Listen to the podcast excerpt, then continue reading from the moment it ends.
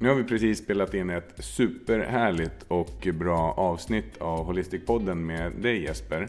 Vad, vad handlar det om? Vad, vad, vad kan lyssnarna förvänta sig? Liksom? Det var ett härligt samtal eh, om engagemang, ledarskap och det här som gör skillnaden mellan att man känner att man måste göra grejer och Mm. att man känner att nej men det här vill jag göra. Mm. Mm. Och du, vad säger du Anna? Men jag satte på coaching och helhet. Så att Ja. det kändes som att vi gick hand i hand och ändå fick jag lära mig så mycket nytt. Det var Ja. jättekul. Nej, det är fantastiskt. För det, det var ju, vi möttes ju av en slump. Eh, Hur träffades vi Jesper?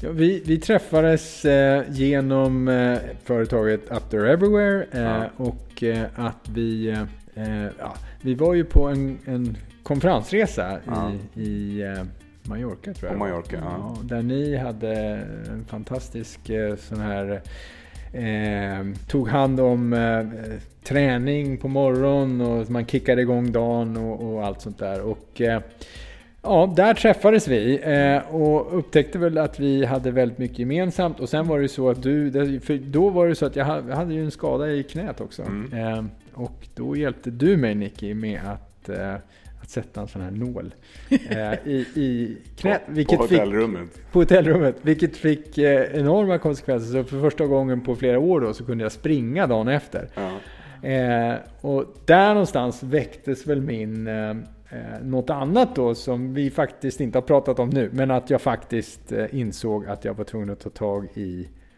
eller att jag ville ta tag i mitt eget liv. Eh, eh, så att eh, för jag tyckte det var så himla härligt att kunna springa igen.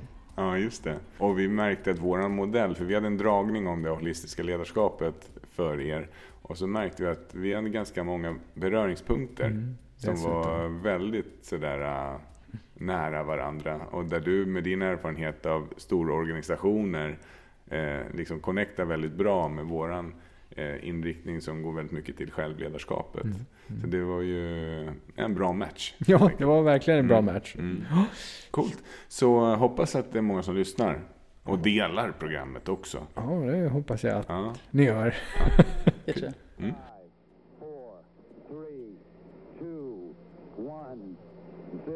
All engine running. Välkommen till Holistic-podden med Anna, Nicky och idag också Jesper. Podcasten som handlar om delarna som utgör helheten. Ja! Ja, Ja, men så nu sitter vi här och så har vi med oss en gäst i podden som heter Jesper. Hej! Hej! Mer än Jesper så heter du Jesper Ek. Just precis. Och vem är du? Jag är en eh, person, 50 år snart, eh, och som tre barn har jag eh, och en härlig fru. eh, Och jag brinner för ledarskap och engagemang. Just precis. Och det är den du är, lite kort. Det kom, det, vi kommer kanske in på mer om vem du är. Men, men vad du gör då? Vad gör du för något? Ja, alltså ända fram till coronan då så höll jag på med eh, föreläsningar. Eh, mycket inspirationsföreläsningar, eh, också coaching kring just det här med ledarskap och vad är det som gör att människor vill komma till jobbet, inte för att de måste utan för att de vill. ja. Du var ju nominerad till Årets genombrott som föreläsare också i Sverige. Mm. Ja, Precis. Häftigt. Så Ja. det är hög kvalitet på dina grejer. Ja, det, det, ja, det kan man ju säga. I alla fall, man, det, jag brinner för det här och, och grejen är också att jag har ju egen erfarenhet. Så jag är inte en sån här eh, liksom konsult som har liksom läst mig till ledarskap. Mm. Utan jag har ju ungefär under 25 års tid eh, själv varit chef och ledare. Och under de här åren så har jag hela tiden drivits av vad är det egentligen som gör att människor vill jobba ihop? Eh, och hur kan jag som ledare underlätta så att fler människor kommer hit av egen vilja? Vad har du kommit fram till? Ja, nej, men jag har kommit fram till, och det är lite intressant kring det här som eh, jag upplever att eh, vi i Sverige nu hanterar coronan. Mm. Alltså ledarskap handlar väldigt mycket om att visa att man litar på människor som Mm. man jobbar med eller Mm. människor som man har i sitt team. Alltså det här med förtroende. Mm. Och sen utifrån då att människor när de får ett förtroende eh, så kommer ju de att komma med ett mycket mera stuns i stegen. Eh, och det är det där stuns i stegen som leder till att tillsammans åstadkommer vi mycket bättre resultat. Trots att vi kanske inte håller på och pratar om det hela tiden. Ja, det är ju riktigt spännande. Och då, då, då får det mina tankar att gå till det som man kallar för tillitsbaserat ledarskap. Är det det du pratar om? Eller liksom att, Ja, jag har ju liksom inte egentligen eh, satt någon etikett på det. Eh, men jag tycker ju som vi hanterar coronan och som jag har varit som, försökt i alla fall, vara som ledare själv under mina år som chef och ledare, har varit väldigt mycket i grund och botten då tillitsbaserat. Eh, eh, och, men för att kunna ge tillit eh, och kunna liksom förmedla den så är det ju så att man också då som ledare är tvungen att berätta ramar, mm, eh, ge strukturer och, och därför att vi människor, för att vi ska kunna liksom känna oss trygga så måste vi veta vad är det egentligen som gäller? Och det är väl det jag ser som är ledarskapet. Att se till att skapa ramarna. Det vill säga att det är hit men inte längre som är acceptabelt. Eh, och sen också då förklara varför. lite som en förälder. Ja, alltså f- förälder, eh, men föräldrar, barnen har ju inget val på något sätt. De, de, vi har ju skaffat dem och sådär. Ja. Så jag kan säga skillnaden mellan föräldraskap och, och ledarskap är ju då att på ett sätt ännu svårare med ledarskap i det att människor varje gång, varje dag får ju välja. Vill de komma hit? Ja. Medan barnen har ju inte riktigt det valet utan eh, Vill jag bo här? Nej, vill jag bo tror här? Jag menar, i alla fall fram till 18 så har de inte så mycket val. Nej, sant. Men du, bakgrunden då? Hur länge, du har varit chef och ledare ganska länge, Mm. men hur började det någon gång för länge sedan? Hur kom du in på ledarskap och chefande och så? Ja, egentligen allting började eh, med att jag har spelat jättemycket musik när jag var ung. Men det är egentligen, vi var fyra grabbar och det var ju det här att, eh, du vet, vi skrev egen musik och eh, för det första då att få fyra stycken killar i typ 18 årsåldern att komma till en replokal. Liksom. Det kräver ett ledarskap i sig. Och jag, var ju, jag skrev mycket av musiken och eh, ja, var väl på många sätt och vis kanske då lite grann den där motorn. För det behövs aldrig. Det var aldrig så att jag var uttalat den som, det var inte mitt band. Du höll i taktpinnen. men, men alltså, ja, jag, jag fick den rollen. Mm. Eller jag tog den rollen Mm. kanske. Vad hette ni? Fanzine. Mm, okej. eh, Rawhides hette vi också. Eh, Vad var det för typ av musik? Ja, Powerpop. Vad är det för något? Blandning mellan Beach Boys och Ramones brukar de säga. Jaha, okej. Ja. Vi finns på Spotify om ni Nej, ni är gör det? intresserade och lyssna på. Och det stavas F-A-N-S-C-E-N-E, Fanzine. Jaha, Okej. Men i alla fall, Ja. bandet då. ehm, Och förlåt, du sjöng eller? jag sjöng och spelade bas och Ah. låtskrivare. Bas är och, coolt. Hur sa du att det stavades igen? F-A-N Ja. S-C-E-N-E, Fanzine. Fanzine, jaha. Okej, vilken, vilken låt är det man ska lyssna på mest då? Eh, ja, French poetry? Ja, French Poetry kan du ta. Den, Okej. den, Är den bra? Det är bra. Oj, jävlar. Det här är Det är lite nästan Green Day tycker jag. Ja, nej men det var eh, Teenage Fanclub och Ramones. Alltså det, det är liksom gitarrer, det är ganska snabbt, eh, det är tight eh, och eh, man blir glad. Wow. Men det är okej att vi spelar den här låten nu. Ja, ja det är bra. okej. Det är bra, nu får jag stimpengar. Nej, men... Ja, men eh. Ja. ja, nej men i alla fall. Så för att komma tillbaka till, till frågan som ni hade. Det, det, där, alltså i bandet, då lärde jag mig det här med att för att man ska kunna få fyra killar att liksom vilja göra någonting, eh, inte för att de måste utan för att de vill då, så krävs det att du faktiskt är tydlig med, ja, det, varför gör vi det här? Alltså det här med varför. Mm. Och för oss var det ju liksom, ja men vi ville förändra världen och vi ville typ eh, inte behöva jobba utan, eh, alltså traditionellt jobba, utan vi skulle ju Mm. liksom ut och Ja. spela musik och göra Just det. människor glada och Turnera. eh, turnera och, och allt sånt där. Och det gör det ju nu. Ja, på ett sätt kan man ju säga som föreläsare så är jag ju Mm. en trubadur då, Mm. eh, fast i ledarskap då. Ja, just det. eh, Kan man ju säga. Man är ute och turnerar själv. Men i bandet eh, så, så blev det ju väldigt mycket då att allt det här då, eh, känslan av engagemang. Engagemanget var liksom det som jag tidigt kom på att det är ju där Mm. som man gör skillnad. Därför att Dels när vi i replokalen så krävs det ju liksom att, att folk liksom kommer och känner att ah, det här ska bli kul. Mm. Var det svårt? Var- Ja men alltså bitvis var det ju svårt. Jag Mm. menar det, liksom, det finns ju massa saker som när man är 18 som pockar på intresse och sådär och liksom att få människor att komma och sådär. Men, men det är klart att eh, det var ju också otroligt kul att stå Mm. på scen och, och få all den här liksom kicken och rushen och allt det som, som att spela innebär. Mm. Eh, och det gick ju, jag menar, i, i, i det lilla då så gick det ju bra för oss. Så vi fick ju jättebra liksom, konserter och feedback och sådär. Så att det var ju en fantastisk tid. Men sen är det så då, varför kom jag in då i eh, lä, ja, läkemedelsbranschen och, och... Ja, hur gick det till? Det var ett ja, hopp. och det är ju egentligen därför att när jag är klar med universitetet eh, Vad var du studerade för något? jag pluggade, eh, ja, egentligen kan jag säga, jag läste marknadsföring eh, och så läste jag ekonomi. Mm. I Uppsala eller I nej? Uppsala. Ja, okej. Men jag hade egentligen ingen tanke kring någonting, utan det var egentligen att jag, eftersom jag kom från Uppsala så var det så här att, jag menar, när man var då, innan vi slog igenom, Ja. så var det bra att göra någonting och Ja. man fick ju studielån.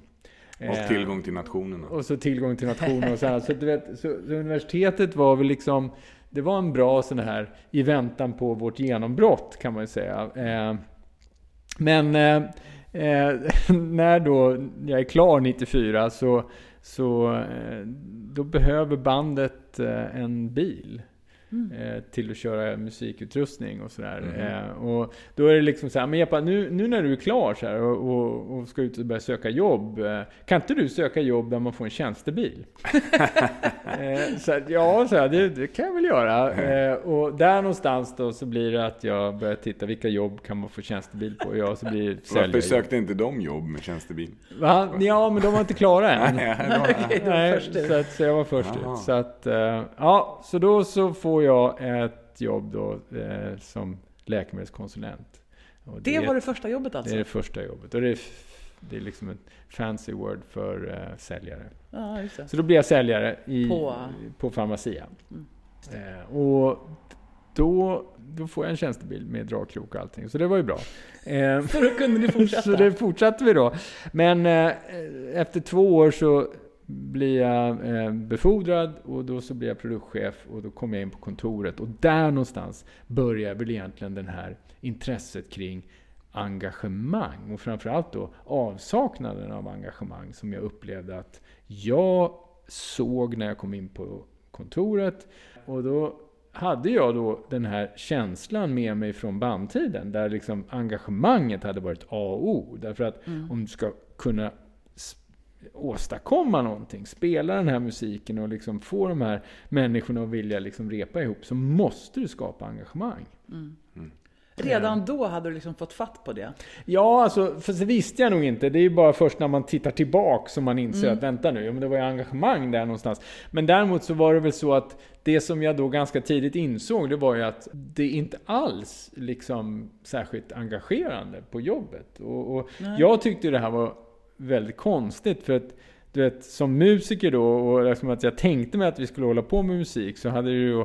Jag var ju van vid att man tjänar ganska lite pengar eh, eftersom att, eh, vi spelar på dörren oftast och så här. Man fick liksom det man fick och det mesta gick åt till att köpa öl och sådär på vägen spelar hem. på dörren, just det, jag fattar. Ni, ni spelar på det som Ja, alltså, så det var ju inte så att vi Ja. tjänade några stora pengar som musiker direkt. Men så att jag var inte van att tjäna pengar och vi hade, vi repa i en liksom källarlokal i Sverkerskolan. Det var liksom lukta Jävlar. mögel och droppa vatten och ja, det var liksom allmänt skitdåligt. Och det var liksom ganska slitigt. Och sen då till då när man kom in på kontoret, det var jättefina lokaler, folk tjänade skitmycket pengar upplevde Mm. jag. ehm, och, och liksom hade det fantastiskt bra på alla sätt och vis. Men! Ändå. Ändå så var det som att de inte var engagerade. Det var liksom så här, det var bara klag liksom. Men du har ju ett visst driv med dig känner man. Liksom, Mm. du, engager, du avancerade ganska snabbt där upp och in på kontoret. Mm. Ligger det också i din idrottsbakgrund eller ligger det mer Ja, just i det, bandet? det har vi inte pratat om. Jag är simmare också. Ja exakt, för jag tänker du och jag måste ju ha gått parallellt där i Uppsala. Vi borde ha sprungit på varandra så många Ja. gånger. Jag jobbar på Global som ligger mitt emot den här skolan. Nå- Nej, Nej, Sverkerskolan. Sverkerskolan, ja det ligger Ni någonstans. kanske inte känner igen varandra med kläder på, det är det. Nej, Det precis. kan vara vi, det. kan, det, Ja. vi måste, ja, Spelar ni på Fellini någon gång? Ja. Nej. gjort, Ja. Vad fan, jag jobbar ju där. ja. Det har vi säkert sett. ser, ja. Käkade där nere i källaren och så gick man upp. Men om du tar det där med idrotten då. Om Mm. du säger, jo, simning, då lärde jag mig det här med att hålla i grejer. Mm. Alltså att trägen vinner. Ja, för där måste man ha ett visst driv. Ja, dels måste man ha ett driv. Alltså, jag kan bara, ibland blir jag så här, hur kunde jag ägna så mycket av min uppväxt åt att liksom eh, titta på den här linjen i bassängen, så här, fram och tillbaka. Det, det är helt otroligt. Men det är klart att simningen lärde jag mig liksom det här med att, eh, ja okej, det kämpa på. Mm. Och det har jag nog haft en jättestor nytta av eh, genom livet. Så där för, eh, kombinationen då, kämpa på plus då engagemang. Där har du liksom det som gjorde att jag ganska snabbt då, ja, steg i graderna och fick, eh, fick chanser som då eh, gjorde att jag fick eh, ta hand om och eh, liksom leda människor. Mm. Och då så var det ju då det här med att hur kan jag få mina team att bli mycket mer som det var i bandet. Det var någonting som jag liksom drevs av. Och jag insåg också i början att jag gjorde väldigt mycket av de här tabbarna som, som man gör då när man kanske då, baksidan av att vara lite driven, det är ju att man blir lite så här, du vet att åh, man ska synas och vara den som hela tiden är längst fram och, och sådär. Och, och varje gång som jag liksom var sådär så, så fick jag negativ effekt i mitt ledarskap. Resultatfokus alltså? Så precis, ju Ja. mer resultatfokuserad jag var, desto sämre fick, fick jag känslan av att vi skapade just det här som jag ville skapa. I det här Men berätta mer, för det är väldigt lyhört liksom. Det är ju att, att väldigt dra de intressant. slutsatserna. Ja, Ja, vad, vad händer? Ja, nej men alltså då så är det ju så att vad som händer är ju att jag eh, är i början av min karriär väldigt resultatorienterad och då inte särskilt bra som ledare. Skulle jag säga. Så att jag menar, pratar man med människor som hade Varför? Nej men alltså därför att man blir för fokuserad på resultaten, man blir för fokuserad på sig själv och jag menar det är bara att titta på Trump. Jag menar du vet man skyller ifrån sig, det är en Ja. tendens att man liksom, du vet man vill aldrig vara den som ja, gör fel eller något sånt där. För du vet att ja, men då, då, då är inte jag den här liksom framgångsrike utan Men och så snurrar man in där och, och helt enkelt eh, Ja, man blir liksom inte den här som skapar engagemanget utan tvärtom kanske en, en person som negativt faktiskt skapar liksom en känsla av att nej men det där är inte så kul att gå till jobbet. Utan man gör liksom, och då blir det, ja, det blir inte lika roligt. Men du, så vad är resultatet av att inte fokusera på resultatet? Ja, nej men det var ju det som, någonstans där så började jag liksom inse att vänta nu, det här som jag håller på med är ju inte rätt. Eh, men jag hade ingen, jag hade ingen förebild eller någon sådär som jag kunde liksom Nej. gå till. Utan det var ju bara någonting som, ja det är ju trial and error, försöka och, och sådär. Och så märkte jag att jag, jag var inte den chefen, ledaren som jag själv ville ha. Nej. Och ja, där någonstans då så börjar jag, jag menar jag får barn själv och jag är väl tvungen att göra några eh, viktiga beslut. En, en är det här eh, företaget jag jobbar på då, eh, eh, när jag får mitt första barn så är det så att då har, då har man i princip aldrig haft pappalediga personer. Det är liksom så här, det låter ju som, du vet, kan det verkligen vara så? Men, men så var det. Liksom, de, de hade en kultur, det var liksom ett, ett utländskt företag eh, och kulturen var den att liksom pappaledighet, ja förutom de här två första veckorna, men det, tar man inte. Eh, och, och då i alla fall så är det så att eh, när jag då eh, bestämmer mig för att jag vill liksom ha tre månaders pappaledighet Eh, när jag ber om det eh, så blir jag inkallad till den högsta chefen och han var inte svensk utan han var utländsk. Jag behöver inte komma in på exakt vilket, eh, var han kom ifrån. Men i alla fall, jag blir, eh, kommer in då på kontoret och så säger han så här att ja, jag har hört att du ska vara pappaledig så här och att du har sökt det men eh, eh, givet att du har en så viktig roll, för jag var då ansvarig för en jätteviktig lansering, så, så säger jag nej. Du, du får inte vara ledig. Mm. Och eh, jag bara, men så kan du inte göra liksom. Jo, det kan jag. Så här.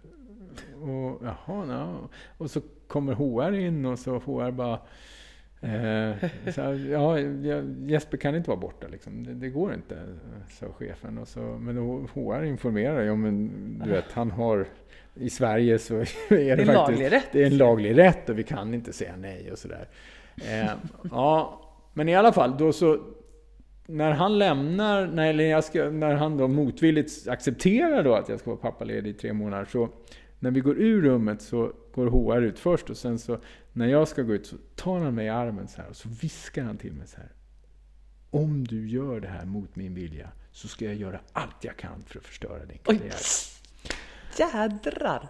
Ja, Men det här är också några år sedan? Ja, ja, ja det här är Kan man skylla på det också? Ja, det tror jag. Eller? Ja, det tror jag eh, man kan. Nej, men alltså det... det men kultur definitivt?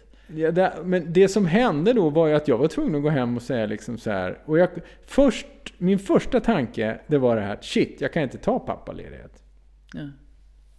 Och, då, och det tror jag liksom var en sån här, du vet, för det är mycket, det är mycket obehagligare att ta det på jobbet. Så att mm. även om jag liksom, jag ville vara pappaledig och jag, så här, men ma, min fru kan jag hantera. Mm, just det, precis. Så, att, så, så, så, så det var liksom, nej men jag får skita i det då. Så här. Men någonstans där så insåg jag att nej men du vet, nej så kan man inte göra. Utan vad är det jag vill? Mm. Eh, och vad jag ville var ju att vara pappaledig. Så att där någonstans, så jag beslöt mig för att ta det här då. Så jag var pappaledig. Eh, och till då saken ska vi säga att eh, när jag väl kommer tillbaks efter tre månader så så kommer samme chef fram till mig och så säger han så här, Va? Har det redan gått tre månader? Här, Oj, vad fort det gick! Oj! ja, då var det jag sa, ja det, det gick fort så här. Och det hade ju gått bra, för det hade ju funnits andra som hade gjort mina eh, grejer. Så, här, så att det var ju inga... Och det är också det här, alltså ingen är oersättlig. Nej. Det går alltid bra att ersätta människor. Men då var det dags att börja förstöra för dig alltså?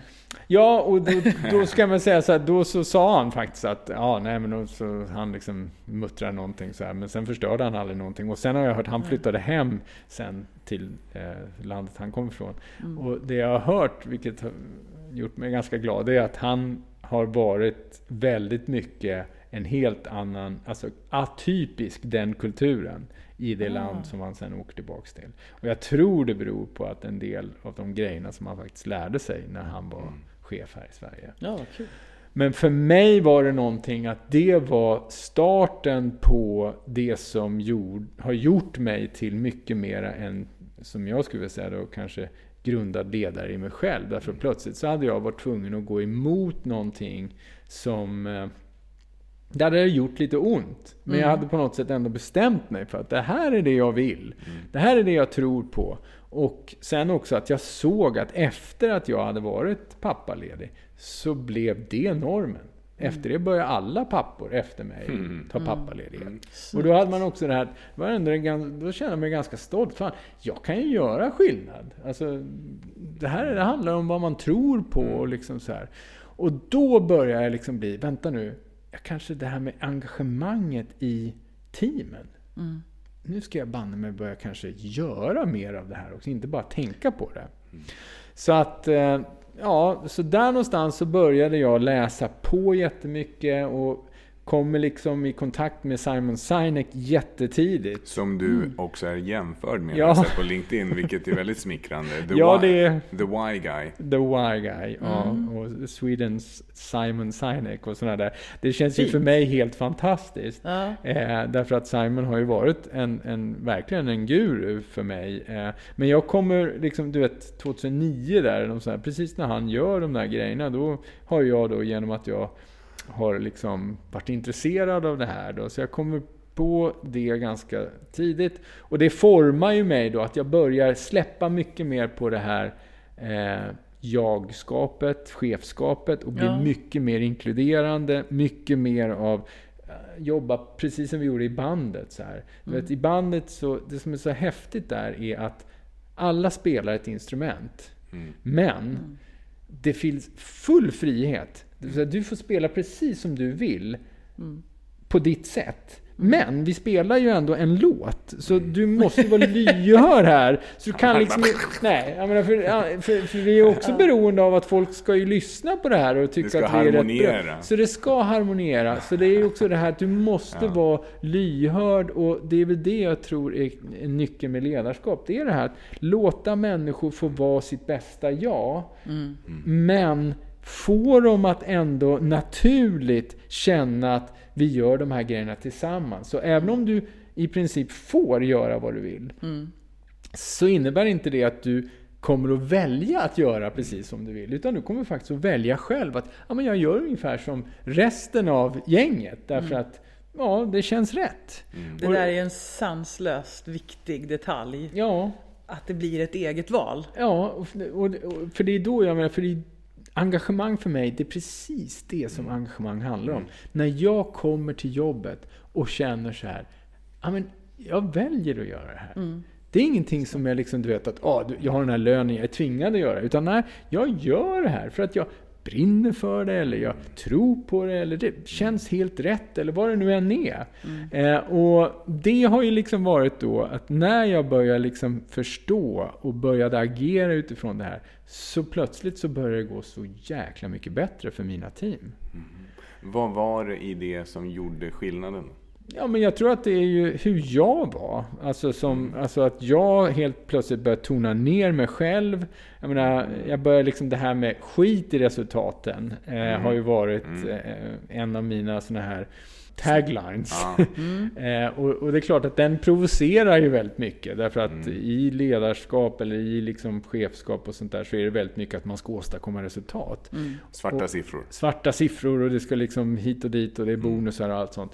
Men du vet, när jag började inse att ja, genom att jag då som ledare inte fokuserar så mycket på resultaten utan att jag fokuserar på allt det här andra, det vill säga varför gör vi det här? För vem? Vad blir effekten? Hur ska vi ha det? Var lyhörda för liksom, ja men vad är det, Anna, vad brinner du för? Och Nicky, vad brinner du för? Och, och, liksom, och sen då låta er få också en chans att säga, ja men det här, det är det här jag vill göra, givet att vi ska åstadkomma det här högre syftet. Det här Det- varför. Det är ju väldigt coachande förhållningssätt. Det Ja, vill säga att vara öppen för förslag och öppen för människors eh, inneboende potential på något sätt. ja och, och sen att, att acceptera att det inte kommer att bli som jag har tänkt mig. Men att det kommer nog att bli bra ändå. Det Och kanske kom- blir ännu bättre. Ja, det kanske rent av faktiskt, och, Ja. ja. det har det definitivt blivit. Och det är väl det jag då, om jag så kommer tillbaks till, hur har Sverige hanterat den här coronaviruset? Ja. Jag menar, på många sätt och vis så tycker jag att eh, Folkhälsomyndigheten och så här har agerat väldigt mycket som jag själv tycker att man ska göra som Mm. ledare. Det vill säga, de har förklarat varför. Mm. menar, det här är oundvikligt så att vi kommer att drabbas av det här viruset. Mm. Det finns egentligen inget sätt att skydda oss på. Eh, annat än att det kommer en dag ett vaccin. Mm. Men fram till dess så behöver vi faktiskt få alla som bor och verkar i Sverige att själva förstå att vi behöver vara lite mer försiktiga kring hur vi är med, eh, med varandra. Lite mindre kramar och, och, och sånt där. Men om vi gör det här, och kanske inte reser till Åre och såna här saker. Men om vi gör det här så kommer vi att få det här hanterbart. Mm. Och inte bara i någon månad. Nej. Utan hanterbart tills det att vi har ett vaccin. Hållbart. Ja, och, och då blir det ju liksom den här... Därför att när jag själv får faktiskt... Jag förstår, och jag menar sättet också, för det är också en annan grej kring ledarskap. De är varje, klockan två varje dag, så står de där och berättar om läget och svarar på frågor. Anders Tegnell, ja, ja, den mannen, alltså Ja. han är ju alltid tillgänglig. Mm. Sanslöst bra. Sanslöst. Men det är också Stabil. det som jag säga, det, det är precis det som jag menar är ledarskap. Att vara tillgänglig, att svara på frågor, men att också ge den här högre syftet. Att förklara, vad är det vi gör? Alltså varför gör vi de här strategiska valen? Jag och Anna brukar säga att ledarskap handlar om att följa, följa, följa, leda. Det vill säga att först följa de som du vill leda. Se vad är det som är viktigt hos dem. Precis som du säger. Och samma med det här coronakrisen. Titta på vad är det Sverige behöver? Vad behöver befolkningen? Vad behöver de höra? Och när man kan leverera det. Då är det inga problem att lyssna på ledaren och vilja göra det som den gör. För då har man ju fått tillit till ledarskapet.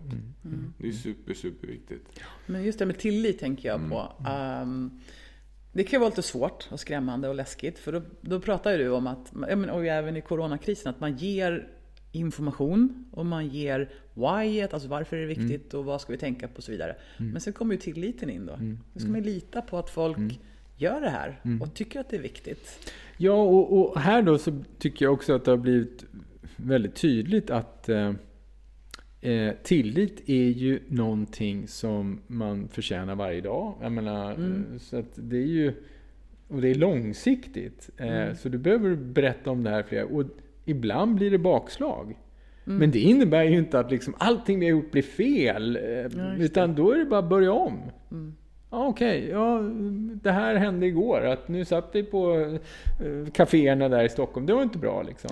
Men, men, men hörni, kom igen nu. Eh, det är viktigt att vi faktiskt eh, håller avstånd. Och så berätta än en gång varför. Mm. Så där kommer acceptansen in då. Ja, men att- acceptans och att man också är mycket mer... För jag tycker vi har fått ett samhälle som har blivit så himla hårt.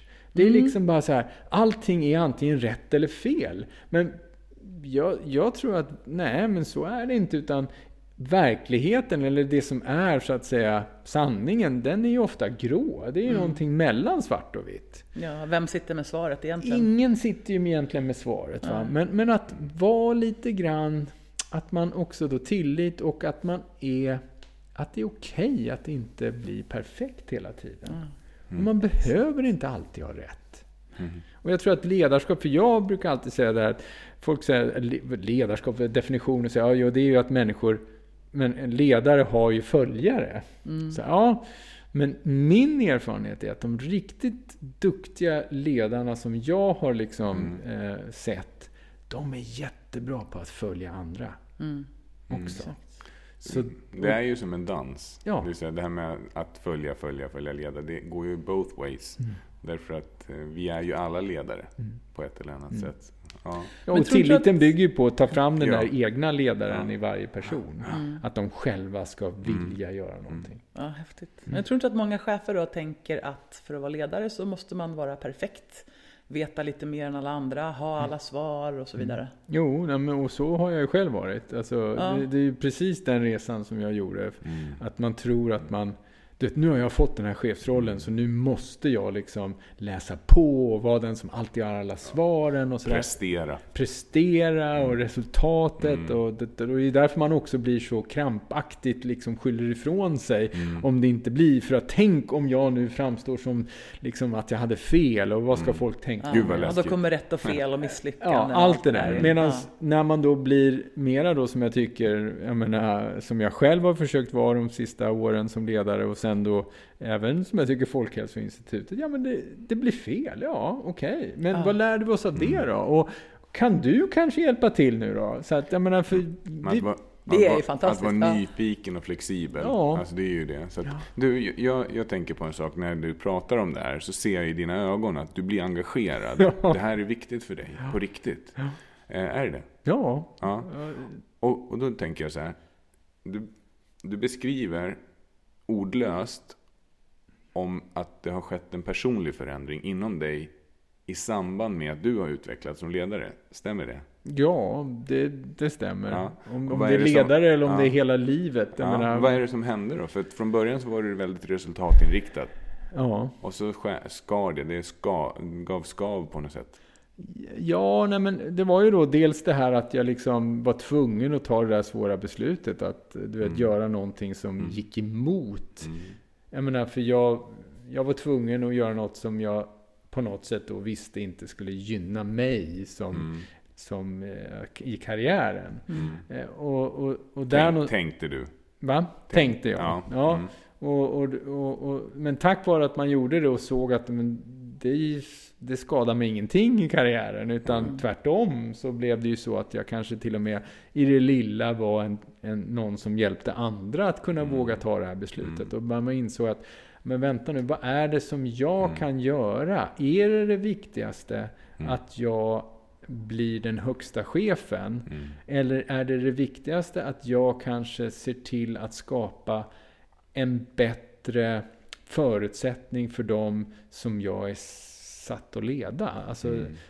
eh, där någonstans blev det ju liksom en, ett skifte. Mm. Eh, om det handlar om mognad eller om det Mm. handlar om erfarenhet eller om det är en kombination av alla de här sakerna. Jag, vet inte. Jag tänker så här, jag, jag tänker att har det med autenticitet att göra? Att, att man går in i sin business persona någon gång i övre tonåren och så agerar man på ett visst sätt som man tycker är business wise. Men att när man når den utveckling som du har gjort nu inom ledarskapet så går du tillbaka till det som är din grundperson. Mm. Alltså att det blir mer autentiskt Mm. ledarskap. Ja, alltså så har det ju, om du tar mig själv så har det ju definitivt varit så. Mm. Eh, och jag tror ju att eh, eh, man behöver ju kanske då en viss erfarenhet och man kanske behöver göra en del av de här Mm. tabbarna. Men det, det är ju det som har blivit min passion då, har ju varit att tänk om jag kan hjälpa några fler chefer Mm. att faktiskt kanske undvika en del av de tabbarna som jag själv har gjort. Mm.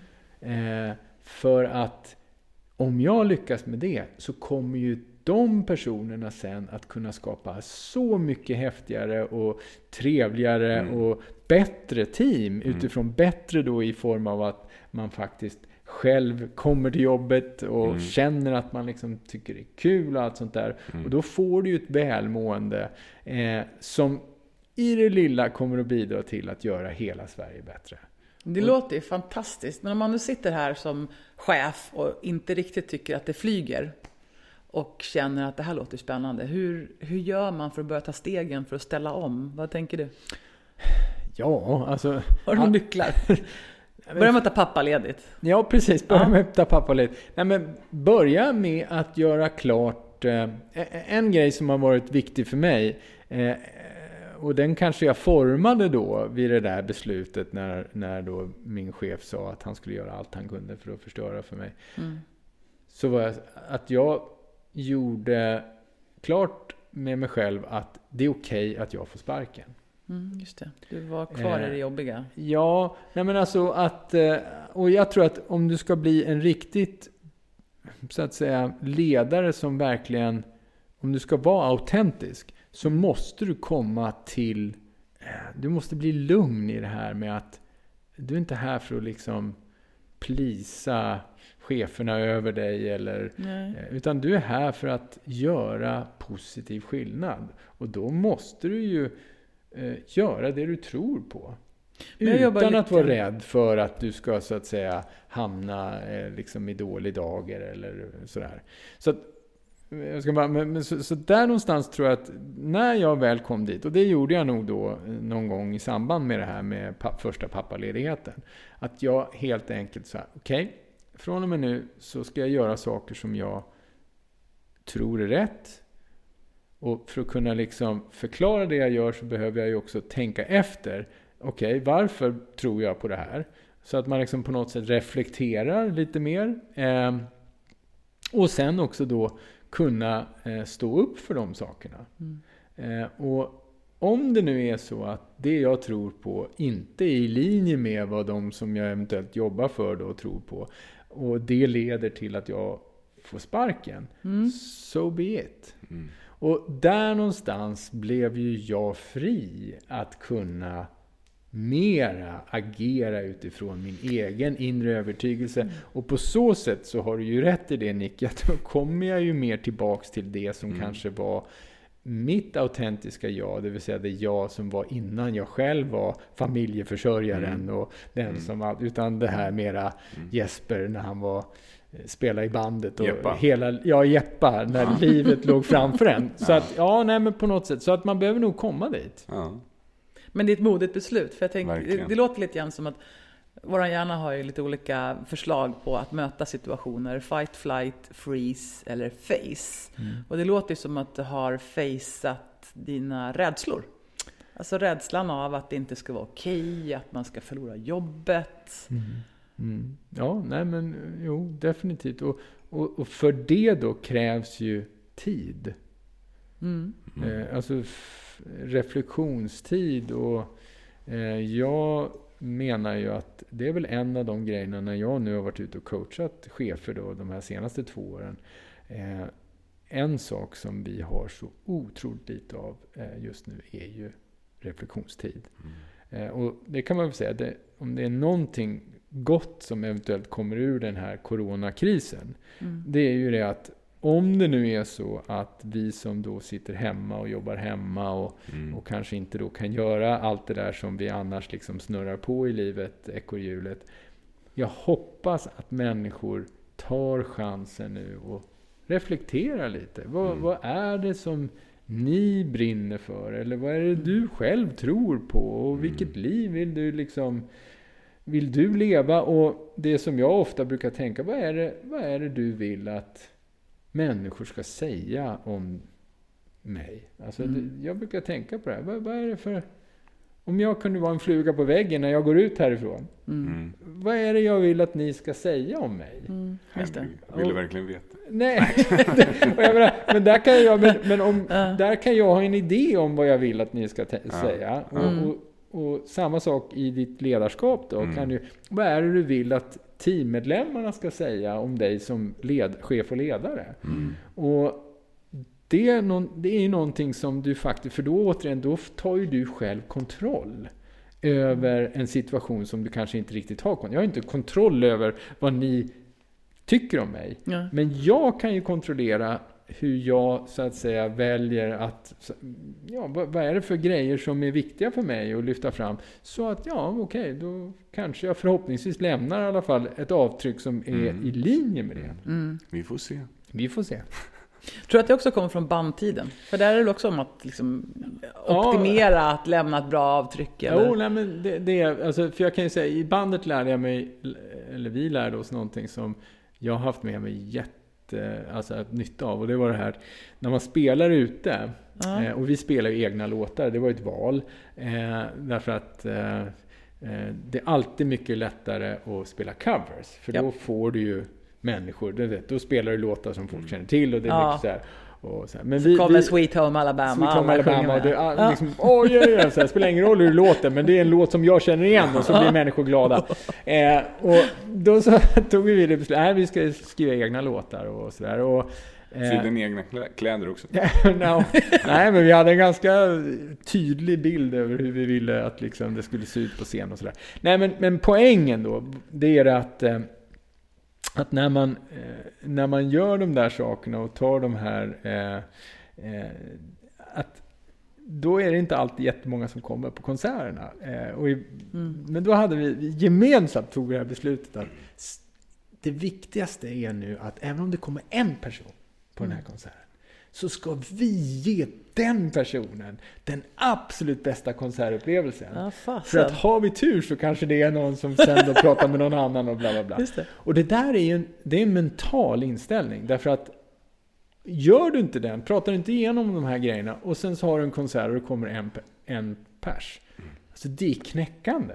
Mm. Så liksom så här, det, och, och då kan det ju leda till att du faktiskt då, för den personen, så är du som band då, så ger du en, en liksom en f- hemsk upplevelse. Mm. För man tycker det är så himla liksom hemskt Ja. att det bara...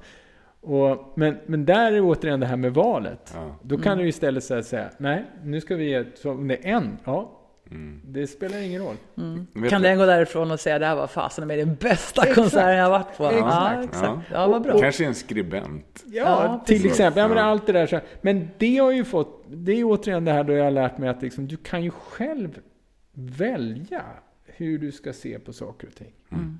Mm. Och det är väl det här att när människor känner, för väldigt många eh, i sådana här tider, också kristider, så blir man ju så här, man blir, vi har ingen kontroll.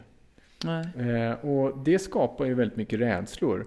Och jag kan säga om vi kommer tillbaka till det här, Mm. det som jag verkligen Mm. tror på med ledarskap, det är Mm. ju att en ledares viktigaste roll handlar ju om att för att kunna skapa engagemang så krävs det att du tar bort rädslor. Mm. Du kan aldrig bli engagerad om du samtidigt är rädd. Nej.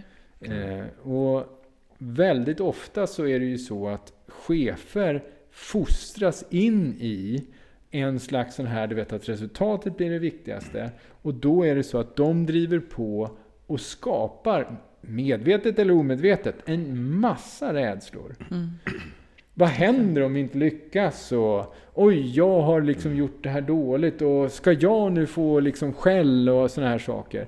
Och du vet, om man tror då som chef att ja, men det är jätteviktigt att man sätter ett tydligt exempel och liksom så här, om någon har underpresterat så måste ju liksom det komma fram och nu ska inte du få någon bonus och du ska sänka lönen vad det nu är. man liksom Hålla folk på tårna kanske? Ja, om man tror liksom att det är något positivt. Jag menar så att det är Mm. precis tvärtom. Mm. Ju räddare vi är, desto sämre kommer vi att prestera. Vet Mm. du vad jag tänker på då? Vi har ju vår holistiska approach. Vi är ofta ett neuroperspektiv när vi, när vi pratar om ledarskap. Hjärnan och sådär. Vi gillar det biologiska. Mm. Och eh, då tänker jag att man kan ju dela upp hjärnan i tre nivåer. Man kan säga vår reptilhjärna, det är vår innersta del. Sen har vi vår mellanhjärna, det är aphjärnan, monkey brain, som är känslostyrd. Och sen har vi vår människohjärna som är vår reflekterande del av hjärnan. Och den är ju bra att ha som människa. Men då tänker jag så här, och du får, nu får ni tänka med mig då. Är att känna engagemang, är det en känsla? Snarare än tankar? Ja, det tror jag. Eh, Och, och då är det ju så här. Om vi är rädda, då är vi i vår reptilhjärna. Då är amygdala på hel spänn. mm. Den kan ju inte känna engagemang. Och definitivt inte reflektera vidare. För den är reflexstyrd. Den är känslolös dessutom. Den reagerar på reflex.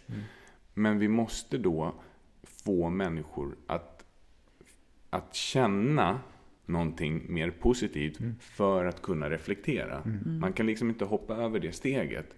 Och där kommer engagemanget. Att, att vi behöver aktivera den här känslostyrda delen av hjärnan.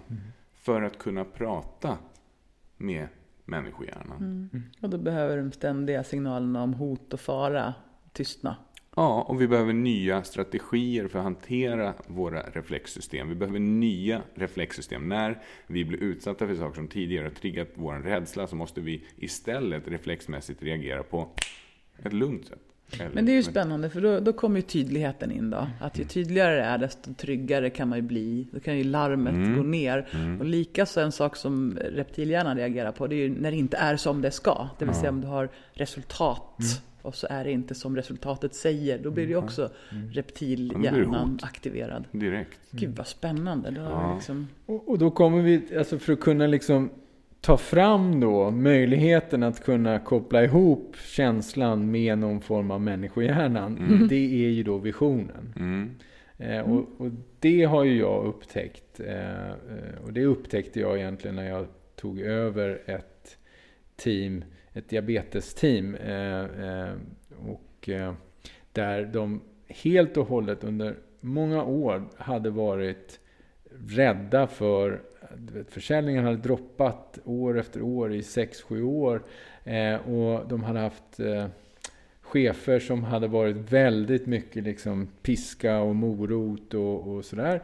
Eh, och de hade glömt bort egentligen visionen, alltså varför de gjorde Mm. saker. Utan de, ja, Mm. vi- vi sålde hjälpmedel för människor som lever med diabetes. Men du vet, Mm. det hade man glömt bort i, Mhm. i princip. Eh, och det som, när jag kom in där och, och liksom tog över, då insåg jag att vägen till att vi ska kunna liksom komma tillbaks till att förhoppningsvis då kunna känna engagemang, Mm. kommer ju via att vi återupptäcker vårt varför. mm. Eh, och det var en jättespännande Mm. eh, resa och det är ju egentligen eh, den som väldigt mycket av det som har blivit och mina föreläsningar handlar väldigt mycket om vad som hände, alltså hur man rent, Mm. för det finns faktiskt sätt Mm. att arbeta på som faktiskt alla kan göra. Det spelar liksom ingen roll. Det här är ingenting som du föds med. Mm. Du föds inte till en bra ledare, utan det är ju någonting som du aktivt väljer att göra utifrån, och då är det så, vad är det då som kommer att behövas för att kunna koppla ihop människohjärnan med då the monkey brain, eller känslohjärnan. Mm. Och ta bort väldigt mycket av de här alltså rädslor och hot som ändå då i grund och botten vi måste hantera. Mm. Ja. Och, Men det här var en resa beskriver Ja. du. Mm. Kan du kort berätta om det? Eller? Ja, nej men, men eh, för, för det är ju så att det här är ett team som har då det lägsta engagemanget på hela det här företaget som jag 22 jobbar på. procent. Ja.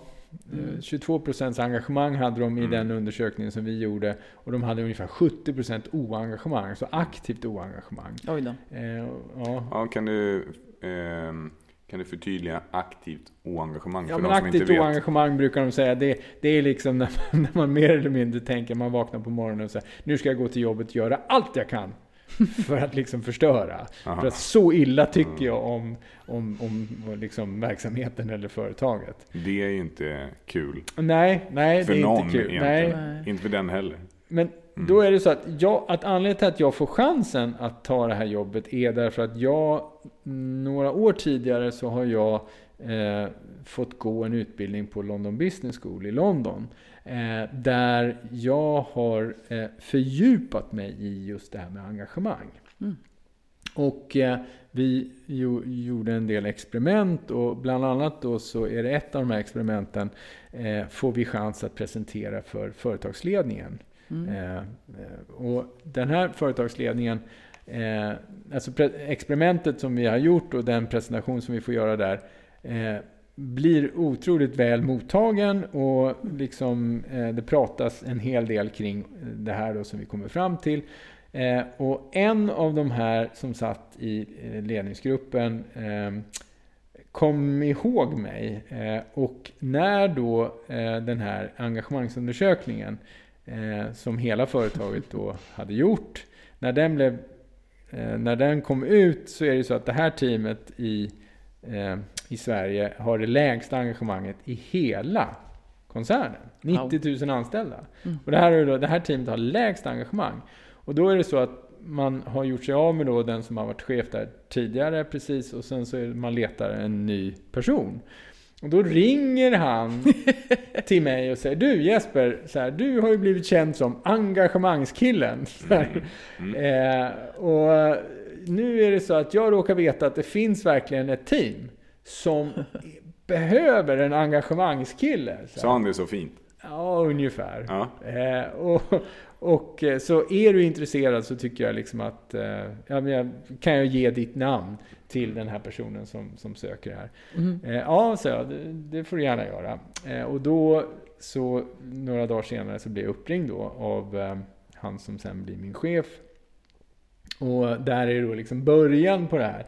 Att jag nu får chans att allt det här som jag nu har, det vi har pratat om och alla de här idéerna som jag har haft kring ledarskap och vad är det som gör skillnaden och hur man kopplar ihop de här sakerna med varför och skapa engagemang och få folk att vilja, inte för att de måste utan för att de vill och allt det där. Får jag chans att göra det? Men Och- hur kändes det? Ja, nej men Från teori till praktik då? Ja, alltså det var, det var en omtumlande upplevelse. Eh, men, men det är klart att jättehäftig i form av att det var ju nästan som att det var liksom det var ett perfekt team att göra det på. Det var Mm. liksom så, det är sällan man får liksom en sån här chans att göra någonting eh, från början. Men man ska säga då att det var ju också eh, återigen vikten av att ha hjälp därför att min fru är också med Därför att när jag får den här chansen så är det så att eh, Eh, sitter på intervjun och sen så, ehm, så, så efter ett tag så, så berättar han så här, ja vi vill verkligen ha dig här. Så här, vi vill att du ska ta det här jobbet. Men eh, nu är det så här att du sitter ju på en del av vårt företag eh, som håller på med eh, läkemedel och det går ju jättebra så här. Och, eh, vi är ju ett företag men vi är ju tre divisioner och den här teamet finns i den minsta divisionen som inte alls går lika bra som de andra. Så, så att, du vet, vi vill att du ska komma hit och hoppas att du ser att det här kommer vara bra. Men bara så du vet, vi kommer aldrig kunna matcha din lön. Mm. och jag bara, va? Vilka... Drömupplägg. Jag menar, det är så här, vad menar du? Så här, ja, nej, men, men, men, eh, men vi hoppas att du ändå ser att det finns liksom eh, mycket fördelar med det här. Eh, och, Du kommer lära dig mycket. Ja, typ. Och så tänkte jag så här, min första tanke då var ju så här, vad, vad, vem tar ni mig för liksom? Så, att, Ja. så i princip där så säger jag nej. Mm. Så det börjar med att jag säger nej. Sen kommer jag hem och då är det så att hemma då, så vid middagen där, så frågar min fru så här, ja men hur gick det då? Tog du jobbet? Så här. Och jag bara, nej. och då tittar hon på mig så här, men va? Varför tog du inte jobbet för? Jag bara, nej men... Och så börjar man liksom återigen och så här, ja men du vet, ditten och datten och i slutändan då så att då så skulle jag få en lägre lön så här. Och då så säger Maria någonting som liksom, ja, hon sa, men jag, jag förstår mig inte på dig liksom, så här, tror du inte på det här? Jo, jo, jag tror. Tror du inte att du kan göra skillnad då? Jo, det tror jag faktiskt. Men, ja, men vad är det som hindrar dig? Och, och då kommer liksom det kloka. Då säger hon så här. Om jag vore du så skulle jag säga skit i att du får en lite lägre lön. Så här. Men för, jag menar, för lyckas du så kommer ju, det kommer ju kompenseras för så ganska snabbt. Så att om du tror på dig själv och vill göra det här så ja, men det kommer att fixa sig. Men använd istället att om du accepterar en lönesänkning, du behöver ju inte nödvändigtvis ge dig så lätt. Vad är det du behöver? För att kunna skapa bästa möjliga förutsättningar för att kunna komma in och leda på det här sättet som du tror och, och brinner för. Jäkligt klartänkt av henne. Ja, och precis. Och det är återigen det här vikten av att man har bra människor runt omkring sig. Eh, för man är inte alltid den bästa i alla situationer. För mm, hade jag bestämt så hade jag ju sagt nej. Eh, så att i alla fall, då så får de mig att tänka till och reflektera. Och det jag då kommer fram till att det jag behöver, om vi skiter i lönen, så det jag behöver är tid. Mm. Eh, därför att om du ska bygga ett förtroende, ta bort de här rädslorna och skapa förutsättningar för att människor ska liksom känna engagemang. Så kan du inte samtidigt gå in och vara alltför liksom resultatorienterad och prata liksom siffror och ditten och datten. va. Eh, så då så ber jag om det. Jag ber så här, ja, okej, jag tar det här jobbet under en förutsättning och det är att ni ger mig sex månader som inte ni frågar mig om hur det går. Sex månaders Sex månader. respit. Sex månaders respit. Och då var det ju så då att, eh, till saken var ju att det var inte så att vi inte fick, alltså att vi slutade resu- eh, rapportera resultat. Utan vi var ju tvungna att rapportera resultaten. Men jag fick sex månader där min chef inte frågade, okej, har du kommit på hur, hur vi ska lösa det här? Och liksom, eh, utan jag hade sex månader på mig. Och då är det ju först då han som är tyst ett tag och säger det här måste jag tänka på. Men efter två dagar så ringer han upp och så säger han så här, du, eh, du får jobbet. Så det var inte jättemånga som stod i kö tror jag. eh, men eh, då, vad är det då jag gör på de här sex månaderna? Jo, då har jag plötsligt tid att faktiskt istället för att som jag hade gjort mycket i mitt eget tidigare chefskap och som jag tror väldigt många chefer gör. Det är att man liksom tänker ut innan man börjar så här. Vad är det nu som behöver göras? Man tror att man själv sitter inne med alla svaren. Eh, nu då när jag hade tid så kunde jag faktiskt säga att, ja, men, jag, jag läste inte på någonting innan utan jag kom första dagen otroligt nyfiken. Alltså så här, herregud, liksom berätta för mig. Berätta om liksom verksamheten, berätta om varför är det så här? Och då kunde jag liksom nästan som ett barn, jag kunde så här, vet, ställa, inte frågor för att liksom hitta så att säga, vem är det som ska få sparken nu eller vem är syndabocken? Utan det var så här, genuint, jag är otroligt intresserad. Jag är här därför att jag tror på det här.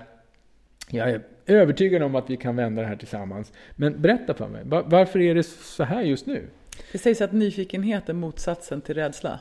Ja, kanske. Och, och, och där hade jag då nytta av att jag själv då var, eh, eftersom jag gav mig in på någonting som, jag hade ingen aning om hur det skulle kunna gå, men jag var, jag hade med mig det där från, från då tidigare att, ja, men jag, jag kan få sparken. Så Ja, jag var helt, Jag var helt med på att det här kanske går åt skogen. Men jag hade en idé om att här kan vi gå in och leda på ett helt annat sätt. Eh, och samma människor kan nog faktiskt åstadkomma ett mycket bättre resultat. Men inte därför att jag håller på att prata om resultat, utan tvärtom. För att vi fokuserar på andra saker. Jag måste bara fråga, fanns det, fanns det tankar också om att, oh, hur ska det gå hos Ja, dig? nej, men jag var... Det är klart att jag var orolig själv personligen. Så här. För det var lite nytt ju. Ja, allting var går. nytt och, och, och sådär. Och det här var ju bara några idéer som jag hade själv kring, Mm. jag menar, jag har ju då min egen, alltså jag menar på att all, om du ska bygga ett starkt ledarskap som kommer att eh, vara positivt för engagemanget, så måste du börja med eh, människor. Alltså allting Mm. börjar med människor. Eh, och då behöver du ha den här tiden. Mm. Därför att nyfiket gå och lära känna så många som möjligt Mm. och bygga någon form av här, förståelse och relation. Ja. Det är A och O. Mm. Eh, och efter det kan man, när man har gjort det så då upptäckte jag också då, när jag var nyfiken började fråga, men okej, men varför gör vi det här? Vi Mm. sålde ju diabeteshjälpmedel och sådär. Men varför, varför går du till jobbet? Mm. Och ganska snart så insåg jag att liksom, ja, där hade vi ingen tydlig idé tillsammans. Utan eh, det var liksom, jo men du vet, vi, vi, ja, vi säljer de här mätarna därför att.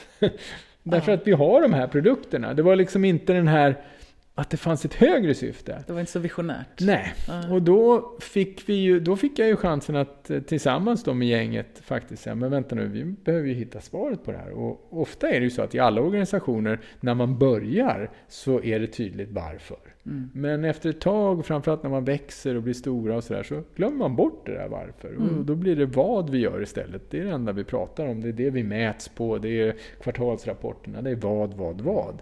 Men varför, det pratas det liksom inte om. Mm. Och då så började vi där. Så vi frågade liksom, okej, eh, ja, varför håller vi på med det här? Och i slutändan då, ja, för då blev det så här, för vem finns vi till? Ja. Ja, det, hade vi, det hade vi inget svar på alls. Men, men så, eftersom vi höll på med diabetes så till slut så kunde vi ändå komma fram till då tillsammans att vi finns till för människor som lever med diabetes. Mm. Och då kunde jag då nyfiket fråga, mm, har vi pratat med dem? Och det visade det hade vi inte gjort. Oj. Vi hade massvis med marknadsundersökningar om vad läkare och syrror tyckte om våra produkter. Mm. Det kunde vi liksom eh, bak och fram. Men det här med varför, om man lever med diabetes, för vad är det som är viktigt? Eh, Och, och liksom, men, men det här låter ju... Det, är ju helt, det låter ju helt absurt. Att man inte hade pratat med patienten.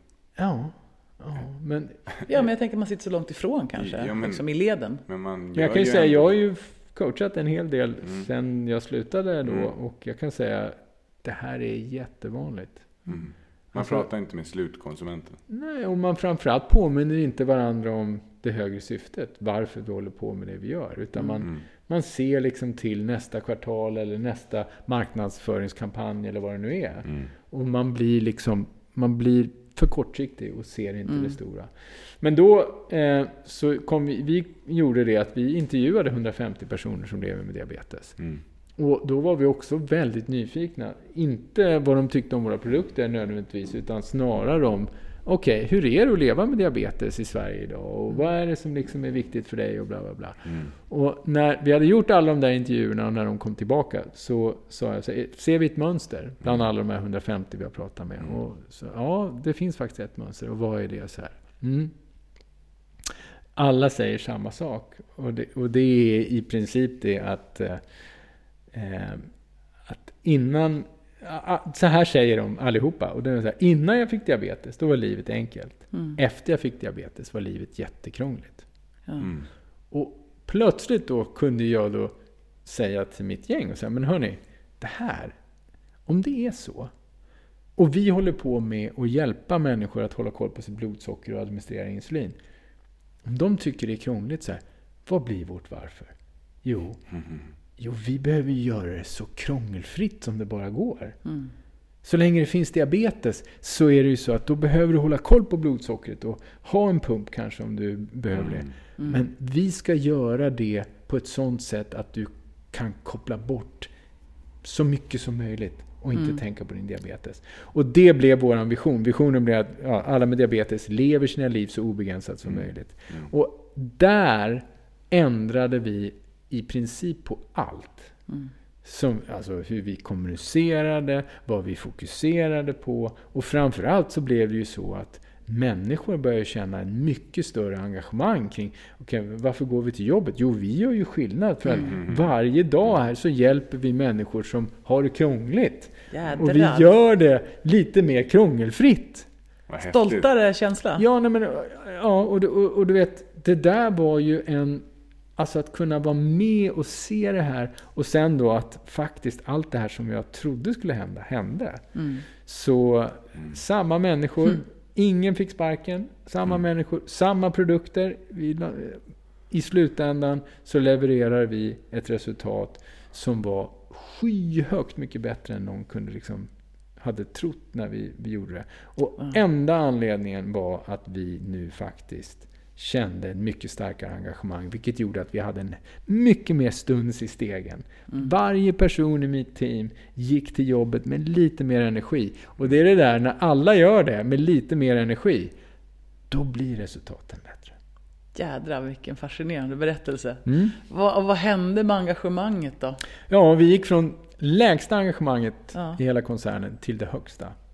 Fantastiskt! I alla divisioner då? I alla divisioner. Wow. Ja, och vi hade, ja, så att vi, vi eh, och det är klart att eh, eh, efter det då, när både resultatet och engagemanget gick upp, efter det så blev det ju liksom så att eh, jag fick chans på, på företaget då att åka runt och berätta om hur gör man det här. Ja, det förstår man. Där någonstans så väcktes mitt liksom, där, vänta nu, jag kanske kan göra det här inte bara på det här företaget, jag kan göra det till andra företag också. Föreläser. Ja, och, och, och det blev ju början på att jag var tvungen att sitta ner. Och det bästa med föreläsningar, det är ju det här att, eh, att man faktiskt är tvungen att samla sina tankar. Så vad, vad är det egentligen jag tror på? Man behöver läsa på också. Ja, man behöver läsa på och hålla sig liksom uppdaterad. Men det liksom blir egentligen, om du ska lära ut någonting, då måste du verkligen förstå det själv. Ja, det sägs att det finns Mm. inget bättre sätt att lära sig själv än att Nej, än att lära ut. försöka lära andra. Mm. Och det leder ju fram till efter fem år när jag har gjort det här och det har blivit den här förändringen och det inte varit en dagsfluga utan samma team har fortsatt att göra mycket bättre. Eh, då så väljer jag att hoppa av självmant och så säga men jag ska prova och kanske vara lärare ett tag. Lärare i det här med ledarskap och Ja, förhoppningsvis då kunna inspirera några fler chefer att våga vända ryggen åt resultat och istället fokusera på människor och, och på så sätt skapa mycket mer engagemang. Det ger ju också lite mer tryck till, eh, det ger ju ett why i sig, att man kan se att jo, det här, det funkade. Mm. Det gick. Det är inte bara en teori utan det finns också i praktiken. Ja. Definitivt. Så, så är det. Och jag, menar, så jag är ju övertygad eftersom jag har sett det hända. Ja. Och det som har varit häftigt de här åren som jag har varit eh, föreläsare är ju att det, det går att ändra även andra team. Alltså, så, så det, här, det, det, är ingen, det har inte att göra med att liksom du föds till det, utan alla kan göra det här. Ja. Men det handlar ju om att ha modet, att kanske eh, att återupptäcka det här varför och prata om det här varför och se till att göra det viktigt. Mm. Och där någonstans, det är ju det som är ledarskap. Det är att liksom hålla koll på den här. Det är dit vi är på väg hörni. Och det är viktigt att vi försöker ta oss dit. Och- Men exakt hur vi går har jag ingen aning om. Och, och jag kan inte styra exakt varje liten taktik i det här. Men så länge vi rör oss i den här riktningen så är det kanon. Bra jobbat! Jag tycker du satte fingret så bra på det när du tog den här jämförelsen med bandet. Att eh, det måste finnas ramar. Det måste finnas tydlighet kring att det är den här låten vi spelar. Utanför det kan vi inte gå. Men att inom ramarna så är det fritt. Ja. För egna tolkningar och uttryck och sådär. Det är ju helt grymt. Men jag har två frågor. Ja. Eh, det ena är då så här. Eh, Då är det en sak om en ledare vill göra en förändring. Men om man är en del i en organisation där man har en chef som inte alls har det här Mm. tänket. Vad kan man göra då, då, tänker du? Jag förstår att du inte har svaret på det, men Ja, för det första så tror jag att det handlar lite grann om att göra det här valet som jag själv gjorde. Att eh, ja, kan du förändra, gör den förändringen. Mm. Men får du inte chansen så kanske du måste ta och, och, och själv välja att gå någon annanstans. Mm. Alltså, om, det är nästan omöjligt att om du inte är i en position att själv kunna liksom få den möjligheten att driva de förändringar du vill göra. mm. Eh, om du blir motarbetad hela tiden, ja Mm. men då, då kanske det inte är rätt att vara kvar. Nej, för då måste du leva som en kompromiss varje dag då. Ja, och det är återigen det här att, att, att, att det är okej att bli av med jobbet. Eller jag menar, det, det är okej. Eh, att det, jag tror att man måste tänka igenom det själv. För du behöver ta bort den rädslan. För annars så kommer du ju aldrig att kunna vara autentisk. Utan då kommer du hela tiden att göra kompromisser. Ja, men du vet, jag tror på det här, men jag har en chef som inte tror på det, så jag är tvungen att göra det här. Och så blir det liksom bara ett mischmasch mittemellan. Så att där någonstans så tror jag ju att...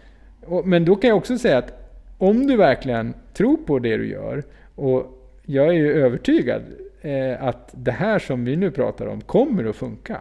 Mm. Då är det ju så att genom att du gör det Mm. och kanske inte ber om så himla mycket om så här permission, utan att du Mm. gör det bara. Mm, Så coolt. kommer de efter ett tag säga, "Gud, vad är det som har hänt här borta? Mm.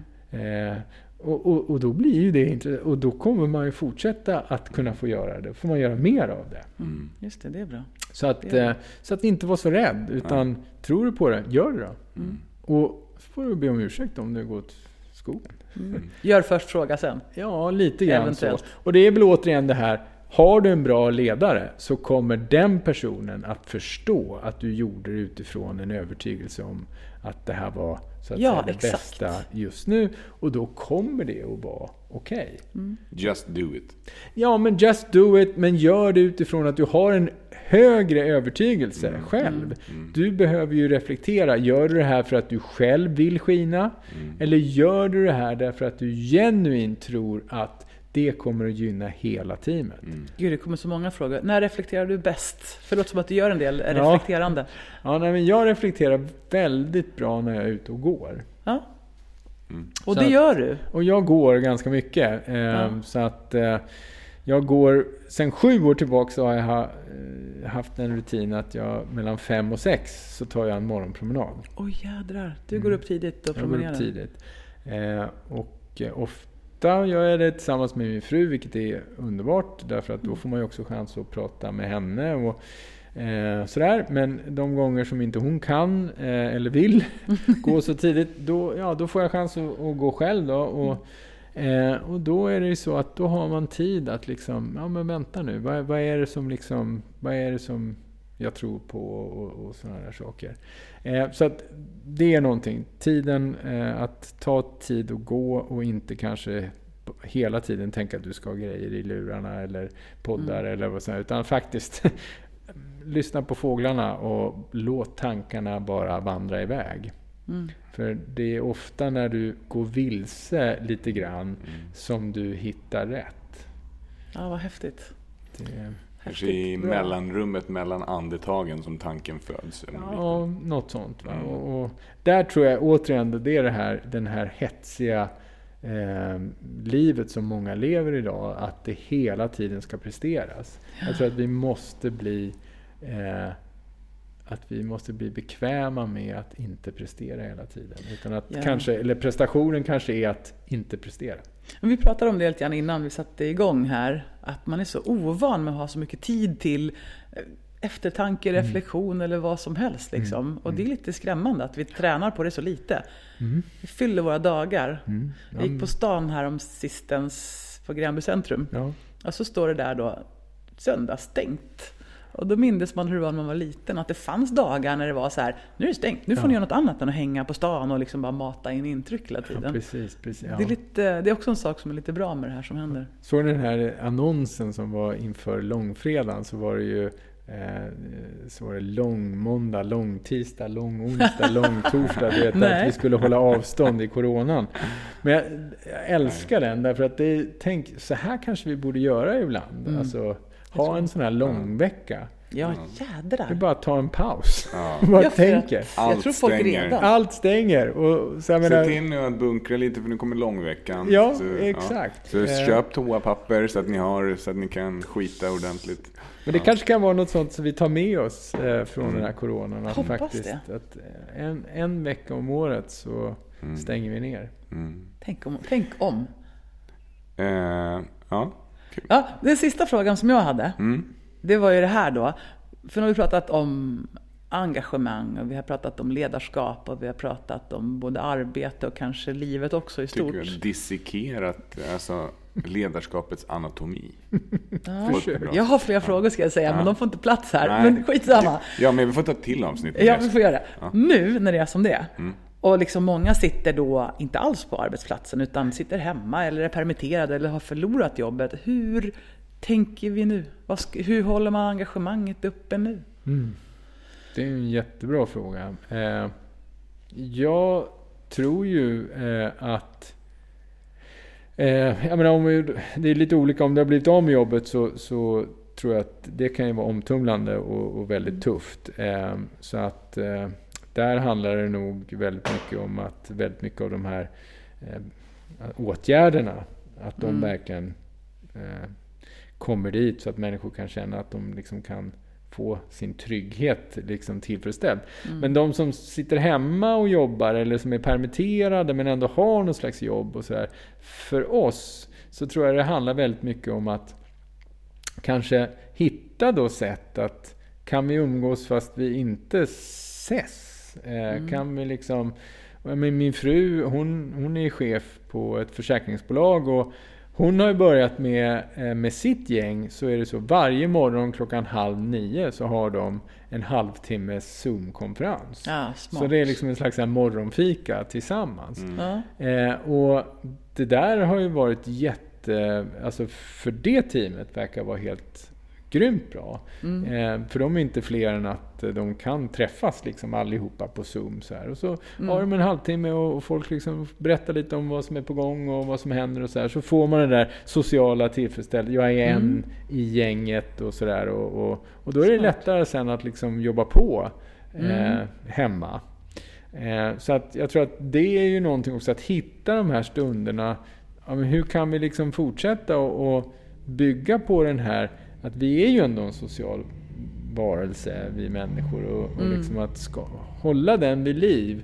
Men göra det genom att det faktiskt finns helt andra tekniska möjligheter idag än det Mm. fanns tidigare. Mm. Det gör det verkligen. Eh, ja. Mm. Så att, och sen då så tror jag också, ta chansen eh, och kanske titta på de här sakerna som det högre syftet. Mm. Jag menar, om du nu är, om du är chef eh, och sitter hemma Mm. och kanske har lite tid över. Därför att väldigt mycket kan jag, i min egen erfarenhet i alla fall, som chef så springer du på en massa möten som i många fall kan diskuteras om det verkligen är så himla nödvändigt. Japp. Men du gör det för att liksom det ingår i jobbet. Ja, Nu plötsligt så behöver du inte göra det. Ja, det är helt fantastiskt. Så att nu har du ju verkligen chansen att säga, okej men vad är vårt högre syfte? Mm. För vem Bra. och varför ska vi göra vad? Alltså, genom att använda den här tiden att titta på de där frågorna, att börja liksom kanske och det kan man också göra i Zoom med ditt gäng. Du kan säga, "Du, de här frågorna jag har tänkt på, kan inte vi liksom tänka på det här och så pratar vi om det nästa vecka? Mm. Vad tycker ni? Mm. Så här. Och, och, och då är det så att när vi kommer i augusti, om alla team i Sverige har haft chans att reflektera över sitt högre syfte för vem och varför och Mm. kanske skapat en, en gemensam vision. Tänk, då kommer vi ju komma tillbaka ännu mer engagerade. Och, så här, och då när vi drar igång de här hjulen igen så kommer vi ju dra igång det med ett helt annat engagemang. Ja, Och det gör ju att kanske den här coronakrisen kommer vi inte ens att märka för att vi kommer att fungera så mycket bättre. Wow, mer optimerat på något sätt. Det, Mm. låter, det låter fantastiskt. Jag tänker att i alla, alla jobbiga saker som händer så finns det någonting bra att hämta. Och ju jobbigare och tuffare det är, desto större win måste det finnas på något sätt. Annars är det ju bara i onödan. Och jag tror att det finns enormt mycket bra i det här också. Det är lätt att se det dåliga, men, men jag tror att det finns, det kan nog leda till Mm. väldigt många bra saker på sikt. Och de har vi inte sett ännu. Det, Nej. Nej, men jag, det är lite, eh, men om du tänker på att eh, 1918 så hade vi då precis, hade världen kommit ur ett jätteförödande världskrig. Och Mm. på det fick man spanska sjukan som Just det. härjade i tre, Åh, tre säsonger. Jag menar Mm. så att det var tre olika liksom, eh, vågor av den här. Men efter, vad händer efteråt? Jo, då kommer The Rolling Twenties. ja, det glada 20 Det glada 20-talet. När allting liksom... The Belle Epoque, precis. Ja, mm. Så att jag tror ju att visst, det här är tufft. Mm. Men när vi kommer ur det här och om vi kanske då, fler av oss kanske tar chansen att inte liksom bli helt despair utan att vi faktiskt tänker igenom det högre syftet och Ja. skapar lite bättre förutsättningar för att... Mm. För det är en annan sak som kan hända nu också som jag ser med det här. Behöver vi verkligen sitta på kontoret 8 till 5 varje dag? Eller det kanske är så att vi kan tillåta att en del jobbar hemma och Mm. att vi nu har faktiskt fått chansen att pröva distansarbete eh, på ett sätt som vi aldrig tidigare har kunnat göra. Ja, då kanske vi kan eh, bli lite tryggare med det då. Så att vi kanske inte behöver vara så oroliga, vi säger som arbetsgivare då, att eh, vi faktiskt, det är okej att låta människor själva bestämma om de vill jobba hemma idag eller inte. Därför att Ja. det funkar. Ja, då kan det ju vara så att vi har fått ett mycket, mycket mer effektivt och trevligt arbetsförhållande Mm. när vi drar igång igen. Mm. Eh, Så det är ju också någonting som, som faktiskt kan positivt komma ur Super, super, super intressant. Och mer lugn och ro till Ja. individen. Och sen, jag tycker man är chockad över miljöpåverkan som har hänt. Att vi så fort med de här åtgärderna kunde påverka luften, luften i Kina, Ja. vattnet i Italien. Alltså det är ju det är lite skrämmande Och som också. vi reflekterar Bra. över på morgonen. Gud vad mycket fåglar det är som kvittrar. För vi bor ju liksom nära Arlanda. Det är inte lika mycket. Det är så otroligt mycket fågelkvitter på morgonen. Det är För att fantastiskt. det inte är några flyg. Nej. Nej, Ja. men visst, nej, men det, och det- återigen då, då kommer det till att varje person har faktiskt en stor möjlighet att välja olika saker. Vilket kommer att få effekter om vi alla väljer Mm. saker och gör det utifrån en inre övertygelse. Det är klart att då kommer vi att kunna få se fantastiska resultat i slutändan. Coolt. Eh, hörni, det var så jädra roligt att lyssna på vad du hade att säga. Och som sagt var, jag har tusen mer frågor men de fick inte plats nu utan vi får ta det en annan gång. Eh, tack så jättemycket för att du kom hit och pratade med oss. Tusen Det tack. var väldigt roligt. Vi får se om det blir en fortsättning. Mm, verkligen. Hoppas det. Och eh, vill ni komma i kontakt med Jesper så kan ni söka upp honom på LinkedIn hur lätt som helst. Jesper Ek söker ni på. Och eh, där hittar ni alla hans kontaktuppgifter. Vill ni komma i kontakt med oss så kan ni följa oss på LinkedIn, på Formholistic Leadership eller på Instagram, at Formholistic eller på Facebook, Formholistic. Ni kan också gå in på vår hemsida www.formholistic.com eller kontakta oss via mail contact at formholistic.com.